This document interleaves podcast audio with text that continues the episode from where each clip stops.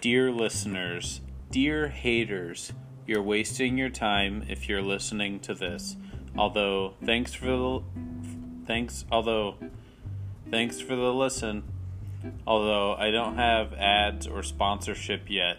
Not to say I ever will, but maybe if I get like 250 listeners an episode within a week of releasing an episode, I'd probably seriously consider sponsoring an episode of Robbie's poetry.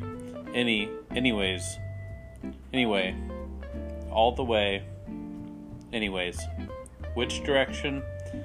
I know what you're thinking. You're thinking, there's no way he knows what I'm thinking. Anyways, the joys of vitamin D and pertaining to Shark Tank or Shark Week or my weekend, weekday, or whatever, or suspect, or cis male, or a mailman affair, or remembering that you know someone's name, or forgetting whatever.